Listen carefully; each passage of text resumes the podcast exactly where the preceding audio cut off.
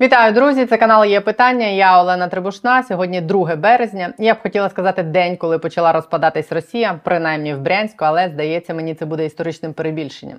Давайте розберемось, що відбулося сьогодні за перебріком біля кордонів нашої Чернігівщини. Російські пропагандистські змі з самого ранку поширюють інформацію про те, що українські диверсанти, мовляв, проникли у прикордонні райони Брянської області. У нашому генштабі збройних сил одразу назвали ці заяви зухвалою провокацією, а російські найбільші пропагандистські ресурси, а також низка провоєнних телеграм-пабліків так сумбурно поширювали суперечливі меседжі наче їм не встигли роздати методички про те, як про провокацію розповідати. Так, головне російське пропагандистське агентство ТАСС заявило про боєзіткнення з українськими диверсантами у Брянській області. Буремні події, нібито відбувались у двох прикордонних селах Любичани та Сушани там, де Запорєбрік межує з нашою Чернігівською областю. Дані у повідомленнях російських змі фігурували дуже суперечливі. Вони повідомляли то про захоплення у заручники місцевих жителів, то про наявність поранених і загиблих, то про вибух на електростанції, то про пожежу від снаряда, скинутого з українського безпілотника.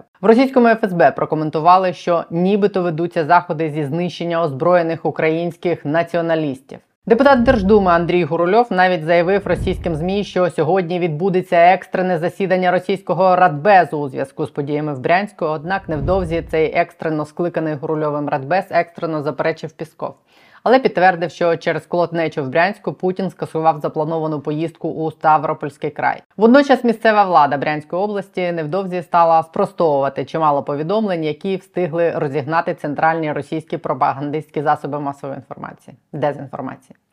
Зокрема, повідомлення про обстріл диверсантами шкільного автобусу і про загибель розп'ятих дівчат. Згодом деякі російські телеграм-канали з посиланням на джерела в цій самій адміністрації Брянської області повідомляли, що Заяви в екстрені служби, нібито від імені місцевих жителів про десятки диверсантів, підриви інфраструктури та безліч заручників міг зробити центр інформаційно-психологічних операцій збройних сил України, щоб посіяти паніку та заплутати російські відомства. Згодом з'явилось відео, на якому одягнені у військову форму чоловіки назвали себе представниками російського добровольчого корпусу, який воює на боці України, і виступили із заявою, в якій закликали росіян до бунту. Записано відео було нібито в тому самому селі Любичани на кордоні з Україною.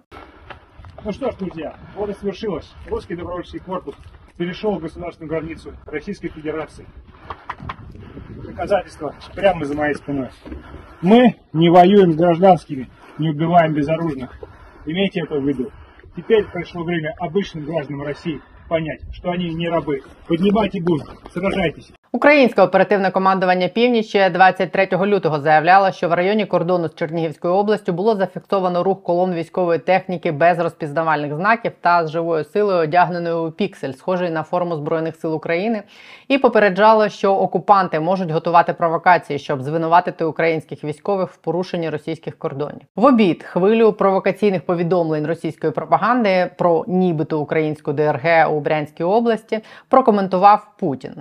Про розіп'ятих мальчиків і дівчаток не говорив, але за його версією, нібито мав місце обстріл цивільного автомобіля. Події в Брянській області він назвав терактом і прикладом того, що хтось хоче лишити Росію історичної пам'яті і язика. Йому теж методичку, очевидно, не роздали. Майже одночасно з виступом Путіна пропагандистське агентство ТАСС із посиланням на джерела повідомило, що всі міфічні українські ДРГ покинули територію Росії, а звуків стрілянини більше не чути. Українські офіційні і не дуже спікери заперечували будь-яку причетність наших військових до буремних подій в Брянську і висували дві версії російської істерики. Або Кремль організував ці провокації, щоб виправдати перед суспільством війну і мобілізувати росіян, або нарешті активізувались російські партизани. Спікер української розвідки, приміром, назвав повідомлення про зіткнення у Брянській області продовженням трансформації Росії і очищенням її від диктатури Путіна. А секретар РНБО Олексій Данілов написав у Твіттер, що на РФ розгортається рух російських антифашистів-ополченців. Загально відомо, що БПЛА, БТР та іншу військову техніку можна спокійно купити в московських військторгах. Абревіатуру ДРГ він розшифрував як деколонізація російського государства. Брянськ 2023 підписав він. Так пожартував Данілов.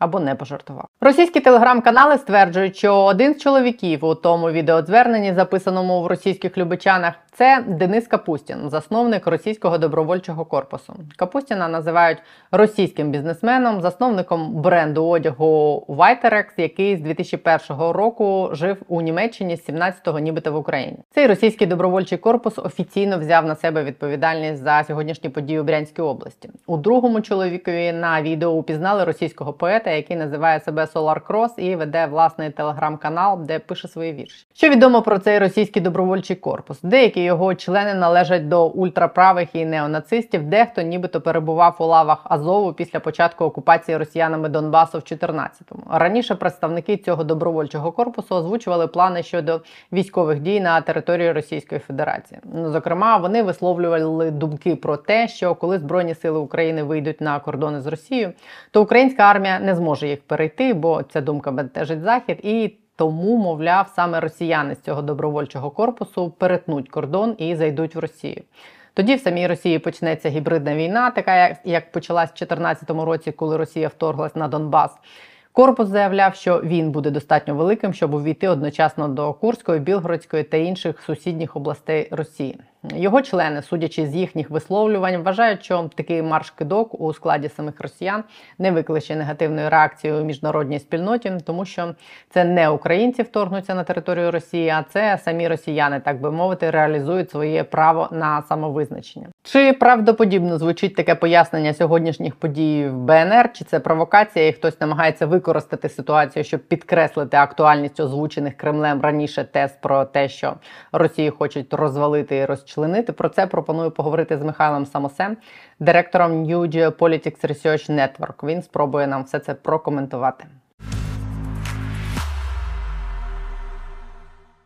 Вітаю вас, пане Михайло. Хочу попросити вас е, прокоментувати, як ви розумієте, що сьогодні відбувалося на Брянщині. Е, чи це провокація російська, чи дійсно це може бути якимось таким проявом того, що російський партизанський рух в Росії таки можливий? Ну, насправді дуже дивно, що немає поки що фактичної інформації, немає жодного відео, немає жодних фото е, стосовно таких потужних бойових дій, тому що якщо уявити, що 50 е, озброєних людей навчених заходить на територію Росії з України, е, у нас, е, до речі, війна, і е, ніхто це не зміг зняти. Тобто це дуже дивно виглядає. Потім пішло повідомлення, що вони, начебто, ці е, озброєні люди вийшли з території Росії. Ну тобто.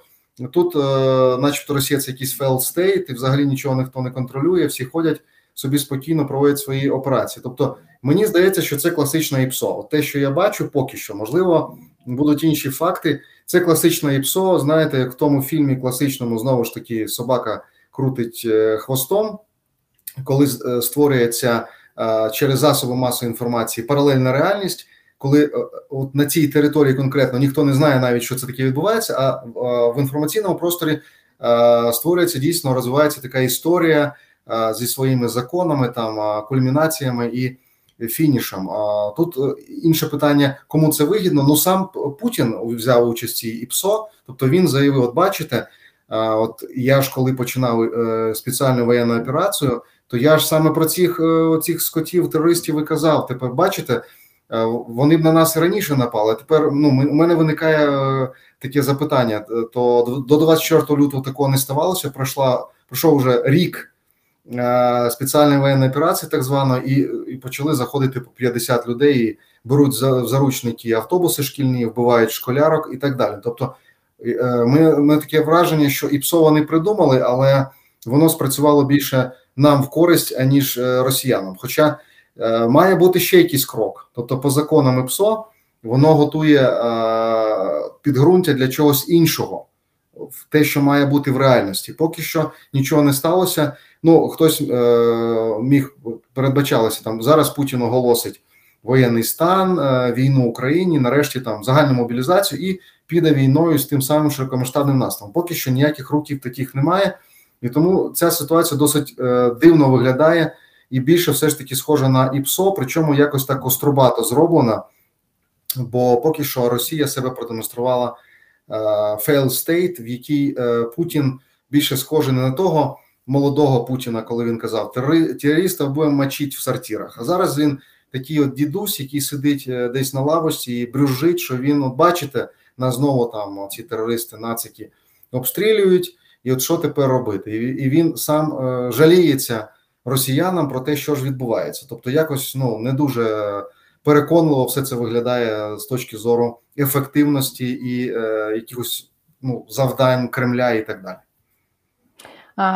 Ці представники російського добровольчого корпусу, тим не менш, ну які взяли на себе відповідальність за все те, що відбувалося в Брянській області сьогодні. Вони тим не менш стверджують, що Е, от це початок цього визвольного руху російського, скажімо так. І я мало що про них знаю, чесно кажучи, про цей російський добровольчий корпус. Е, тільки прочитала, що там серед них є там ультраправі, неонацисти. Але я так розумію, що ви в принципі скептично ставитесь до того, що таке взагалі можливо. Ну так, тобто, якщо ми е, все таки ну приймемо цю гіпотезу, що нічого там не було, ну тобто не було ніяких 50 людей військових, які перейшли кордон один раз, влаштували там все, що хотіли, і повернулися. А все це було створено в інформаційному просторі. Тоді і ця заява вона є частиною ІПСО. Ця частина ІПСО, оцей етап ІПСО може вже бути нашим ІПСО, тому що ми теж е, працюємо. Можливо, це так оперативно спрацювали вже наші. Наша сторона і провела своє ІПСО, продемонструвавши, що бачите, є Е, росіяни, які борються з режимом, які е, ось таким чином е, воюють, і таким чином ми зараз маємо в інформаційному просторі таку такий конгломерат паралельної реальності. Нічого в реальності не було, але паралельна реальність заключається в тому, що росіяни заявили, що до них хтось зайшов, влаштував терористичні акти і вийшов. А українська сторона, ну або от представники цих цього формування, яке е, в принципі, начебто, є частиною українських збройних сил.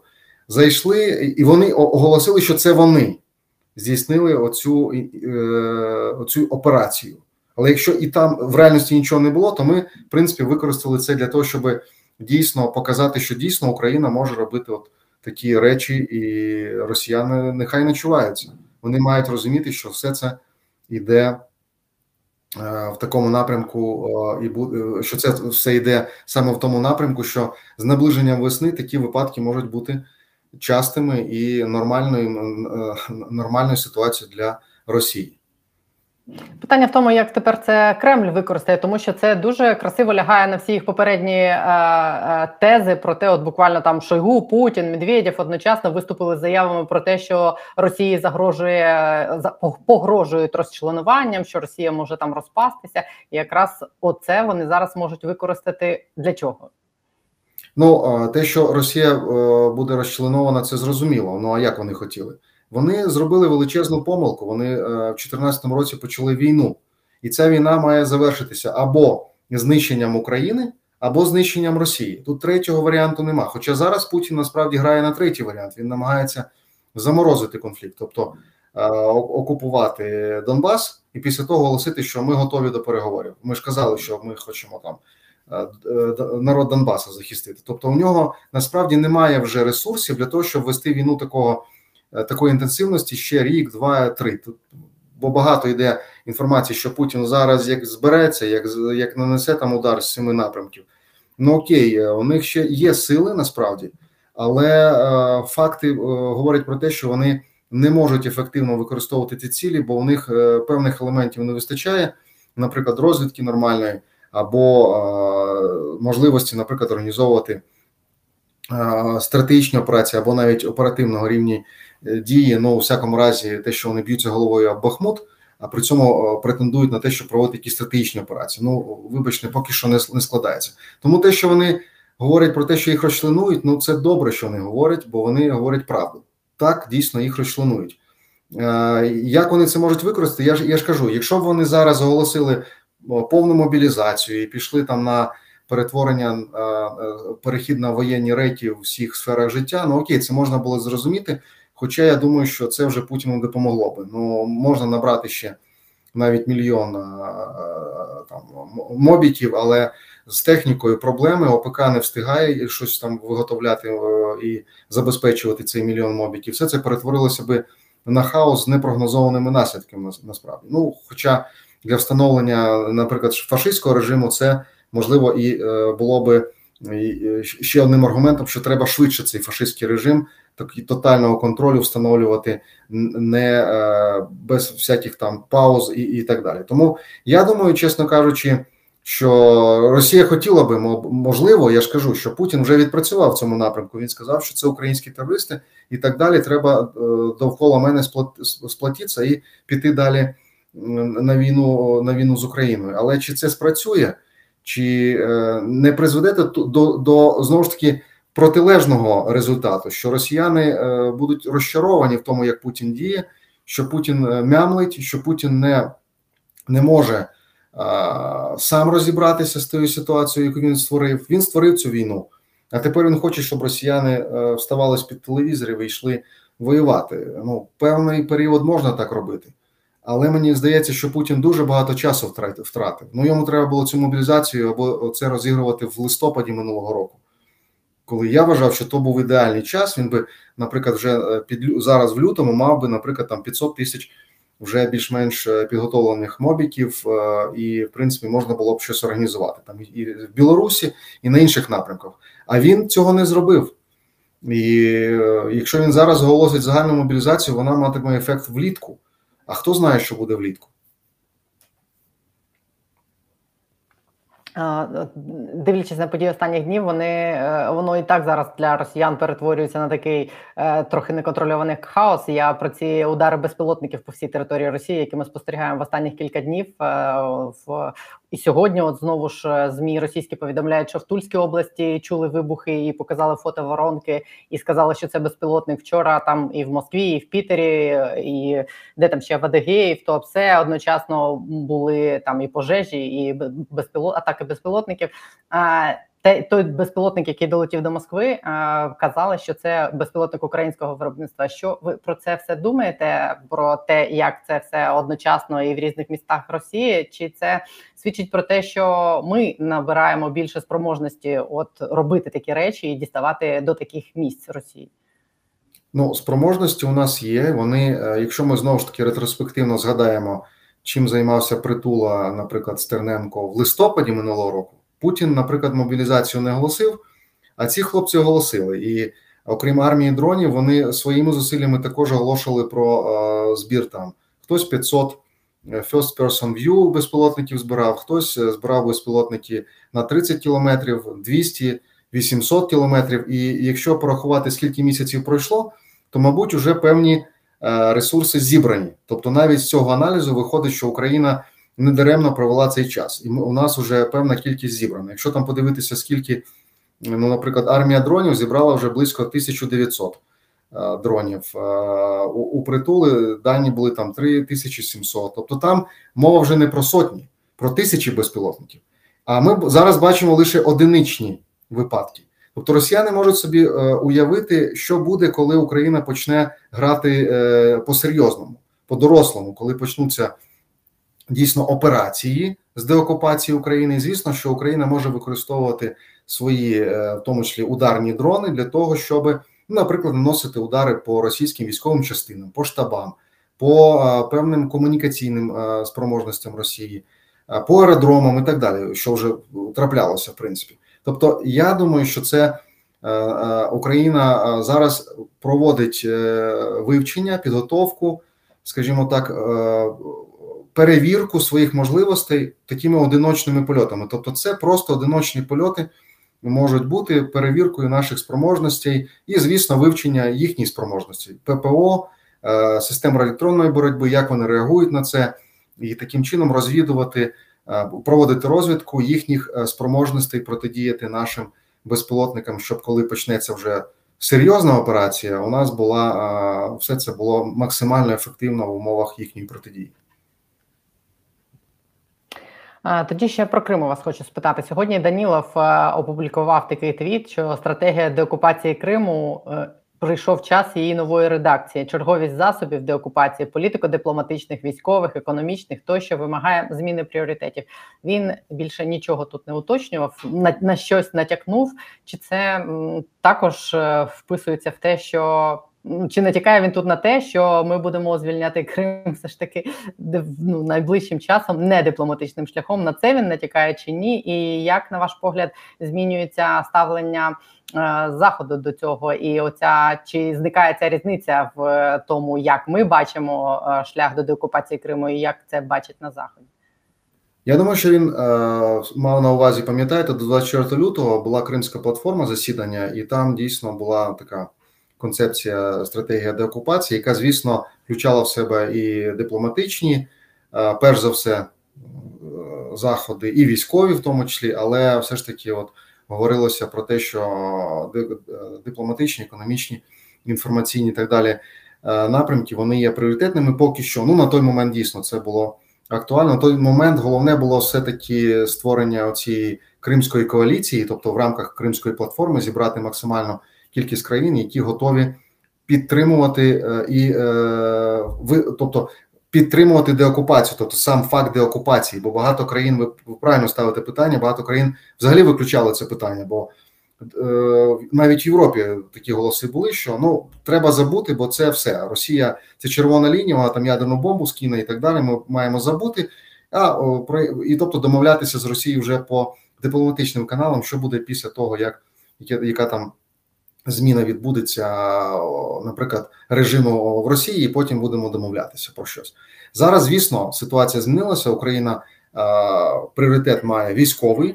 Очевидно, що в рамках і весняної кампанії і далі розробляються плани операцій, в тому числі з окупації Криму. І Даніло мав на увазі, що звісно тут пріоритет, звісно, не дипломатичний зараз. Дипломатичний хіба що в тому плані, що як ви правильно ставите запитання, розмовляти з нашими союзниками і говорити, щоб вони не боялися того, що буде доокуповано військовим чином, буде проводитися військова операція з деокупації Криму. Не треба боятися, що Росія кине бомбу чи. Путін там щось е, почне третю світову. Ніякої третьої світової вже не буде, тому що він е, Путін не справляється з Україною. Про яку третю світову можна говорити? Про застосування ядерної зброї Китай дуже проти цього, тому що він розуміє е, прецедент використання ядерної зброї проти неядерної країни. Це буде в тому числі проти інтересів Китаю. Китай дуже чутливо до цього відноситься до ядерних питань, бо у нього немає таких ресурсів, поки що ядерних як, наприклад, Сполучених Штатів, і тому вони намагаються це градус тут трошки знижувати. Тому Путіну так не дозволять легко кидатися е, зброї. Тому я думаю, що мав на увазі е, якраз Данілов питання військової деокупації. А так як ми наближаємося до весни, то це питання дійсно вже переходить практично площину. Як ви ставитесь до а, тієї теми, яку останнім часом обговорюють, що нібито нам дають час продемонструвати здатність деокупувати наші території е, до осені, ну чи принаймні продемонструвати значний прогрес в цьому. А якщо до осені це не вдасться, то нас можуть почати схиляти до, е, до того, щоб сісти за стіл перемовин з росіянами. Я все ж таки думаю, це журналістська інтерпретація е, того, що відбувається, тому що насправді я не думаю, що політики так от прямо і кажуть: ну давайте там покажіть, що ви можете, а ми потім вам дамо наступний транш зброї чи грошей і так далі. Тобто, це вже інтерпретація західних журналістів, які кажуть, що або вважають, що дійсно для заходу дуже важко буде підтримувати Україну в такій інтенсивній війні, ну ще рік, два, три і так далі. Тобто, це дійсно може вдарити і по економіці Європи в першу чергу. І е, в Сполучених Штатах там е, вибори наближаються. Це буде непросто для е, Байдена витрачати такі ресурси для того, щоб забезпечувати підтримку там три роки, наприклад, війни України проти Росії. Мова мова все ж таки мені здається йде про те, що Україні Україні треба.